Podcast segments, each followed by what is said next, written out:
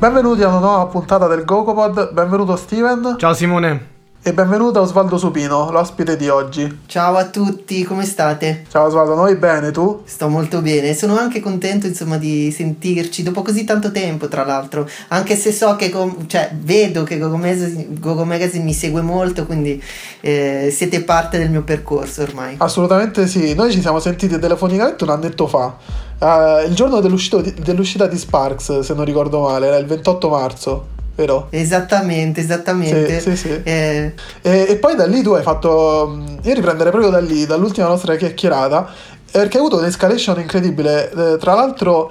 Ehm, poi nel, negli ultimi mesi sei uscito con un altro album che è la riedizione di Sparks, giusto?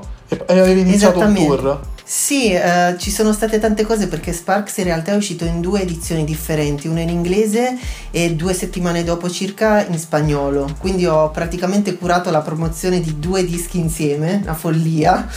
Eh, è una follia perché da indipendenti, avendo un ufficio stampa bene o male che gestisce tutto per tanti paesi, è stato un lavoro molto molto complicato, ma anche di grandissime soddisfazioni sia per me che per le persone che lavorano con me che hanno accettato questa sfida. Eh, Ehm, soprattutto la parte in spagnolo mi ha dato molte mm, soddisfazioni inaspettate perché il primo, è il mio primo disco in spagnolo e abbiamo avuto la possibilità di, di, farlo conoscere abbastanza. Adesso doveva esserci in realtà la seconda parte di promozione che doveva interessare tutto il Messico ed era qualcosa che volevo fare da tanto tempo, però purtroppo insomma è uno dei progetti che ho dovuto mettere da parte per il momento. E poi, eh, se non sbaglio, nella All of the Sparks, giusto? La... Sì. Eh, con, contiene sì. anche un brano in tedesco, ma tu come spazi da una lingua all'altra, come fai?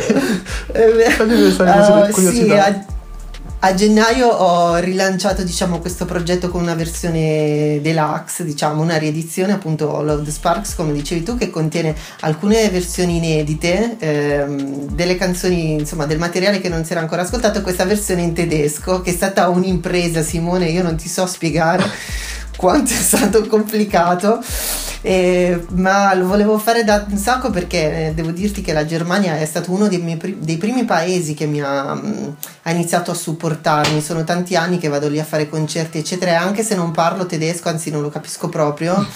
e volevo fare qualcosa per queste persone speciali che davvero ogni volta che vado lì si muovono da una parte e dall'altra della Germania solo per seguirmi, per salutarmi, quindi no, è un pubblico molto attento. Io no, non mi sono azzardato a pronunciare il titolo, mi devi perdonare, però eh, non mastico proprio tedesco, però eh, ho visto... È quello lì, è quello lì, e basta andare su Spotify, si, si identifica, si trova molto facilmente. sì, sì. Però ho visto, e infatti mi domandavo proprio questa... Mh, mm, eh, questo essere tuo poliglotta, nel senso tu hai avuto il tuo successo eh, prevalente all'estero tra Spagna, appunto ci parlavi del Messico, eh, sei stato nominato eh, in Inghilterra ai BT Digital Music Awards tre volte e eh, io già ho detto in un'intervista precedente che molto molto probabilmente, almeno secondo me, il pubblico italiano non riesce ad apprezzarti per tanti motivi.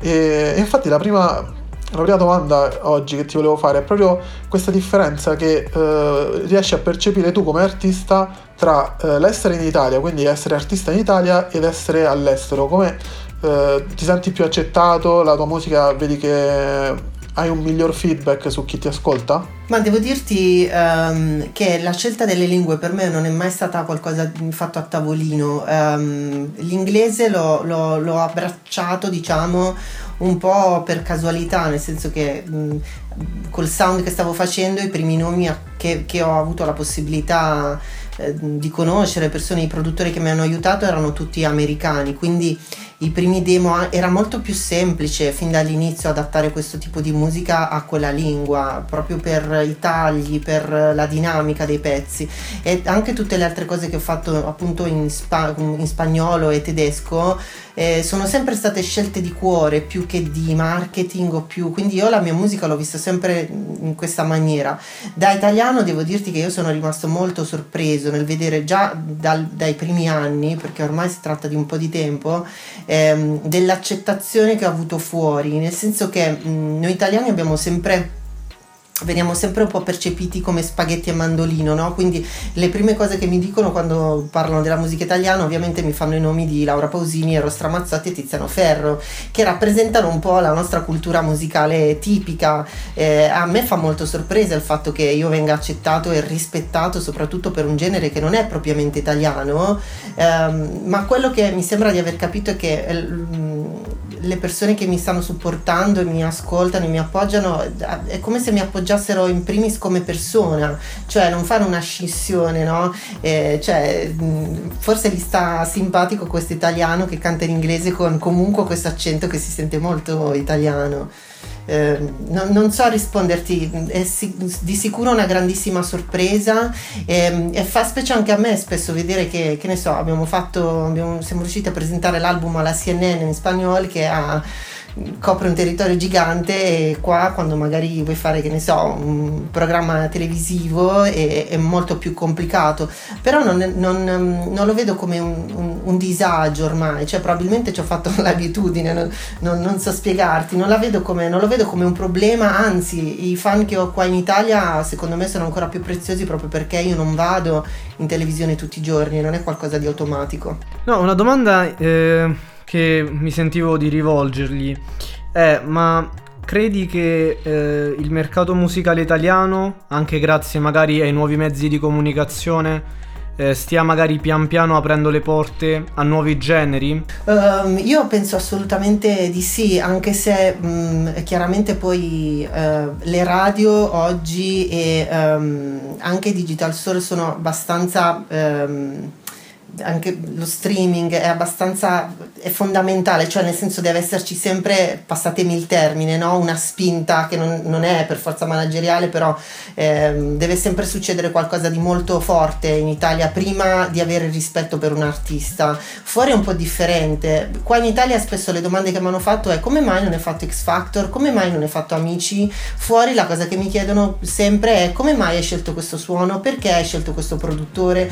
Cioè probabilmente in Italia siamo ancora legati a un concetto televisivo e di performer un po' differente dall'estero. All'estero mh, adesso chiaramente credo che tutto il mondo è paese, però io ti parlo del feedback che ho avuto io, ehm, li ho visti sempre un po' più curiosi, un po' più eh, anche nel rispettare il fatto che certi numeri e certe cose sono state fatte da un indipendente. Qui in Italia sembra che se sei, se sei indipendente a determinati numeri sei sempre uno sfigato. Se, se fai dei video fighi vieni sempre sempre reputato altezzoso quando in realtà fai il doppio del lavoro, no?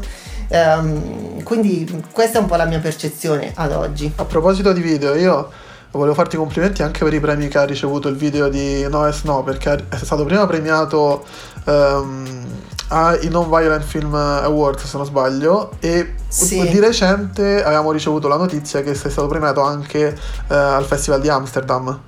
Quindi sì, de- veramente Io sono molto felice perché ho sofferto molto nel fare quel video perché detesto la barca e farti un giorno tutto di riprese sulla barca è stato proprio una roba assurda. Eh, però sono, sono, molto contento, sì. Ti, ti, ringrazio per i complimenti, chiaramente mh, li rigiro alle persone che hanno lavorato con me. A, agli attori, alla produzione, insomma eh, abbiamo fatto davvero un bel lavoro ed è stato comunque davvero molto divertente realizzarlo. E eh, sempre rima- rimanendo un po' nel tema video e mm, cinema in questo caso, se, non, eh, se, se ti ricordi l'anno scorso ti avevo fatto una domanda relativa a, proprio al cinema, alle interpretazioni di Lady Gaga e Rami Malek in Bohemian Rhapsody e A Star is Born, eh, l'incontrario. Sì. E poi però Oh, io seguendo anche ovviamente la sezione cinema, ti ho visto alla 76esima, 76esima mostra del cinema di Venezia, giusto? Sei stato ospite sì. di Gabriele Salvatore. Sì.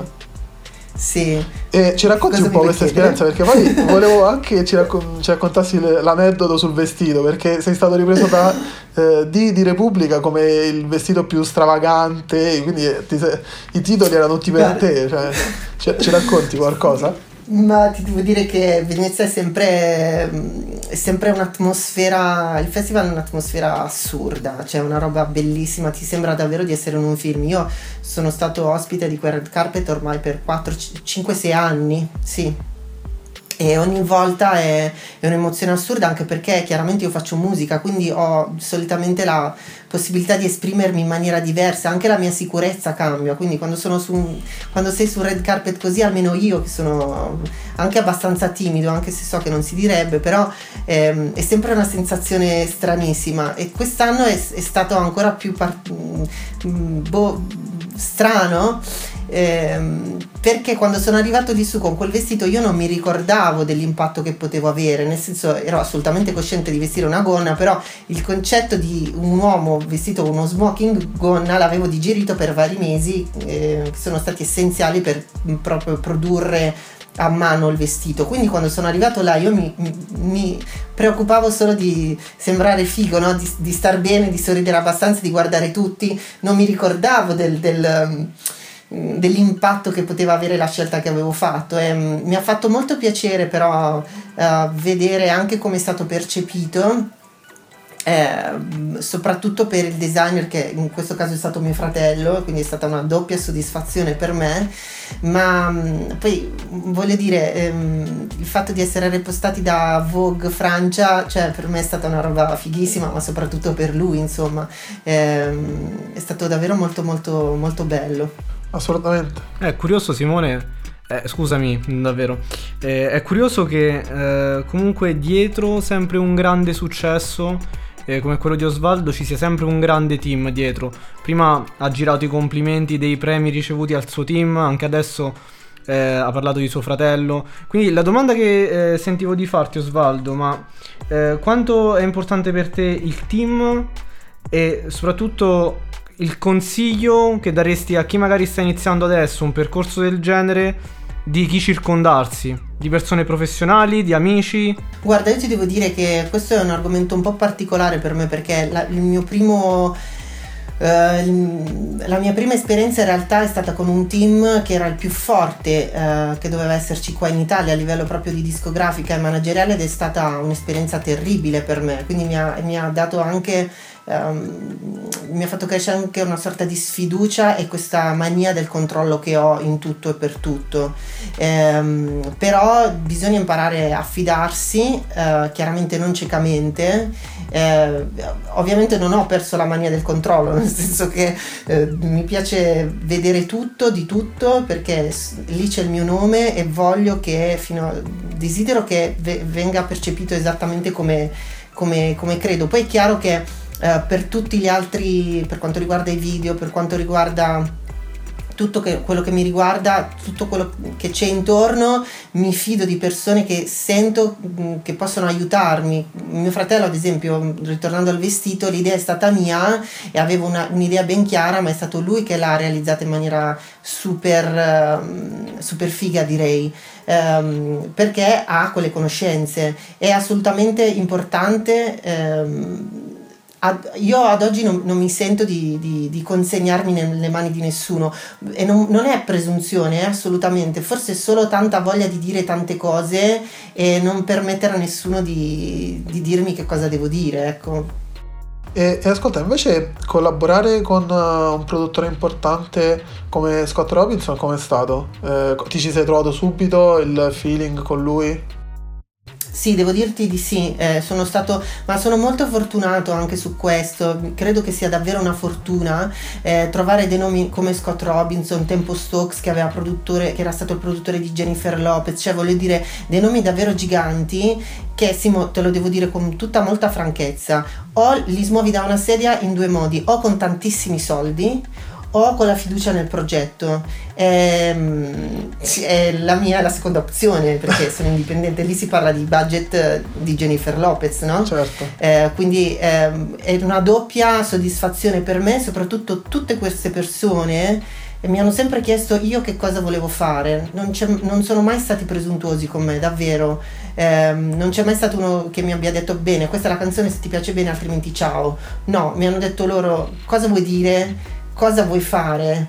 Ti piace se facciamo così? E con Scott Robinson è stata ancora mh, una botta proprio di fortuna perché in quel momento stavo ascoltando il disco di Demi Lovato Tell Me You Love Me che è stata una grandissima ispirazione a livello di sound per Sparks, quindi cioè, è stato proprio centrato lui. La prima parte dell'intervista ad Osvaldo termina qui, grazie per essere arrivati fino ai titoli di coda, io vi invito a seguire il GoGoPod su Instagram e Osvaldo Supino sempre su Instagram per rimanere aggiornati su tutte le prossime uscite, le, le news.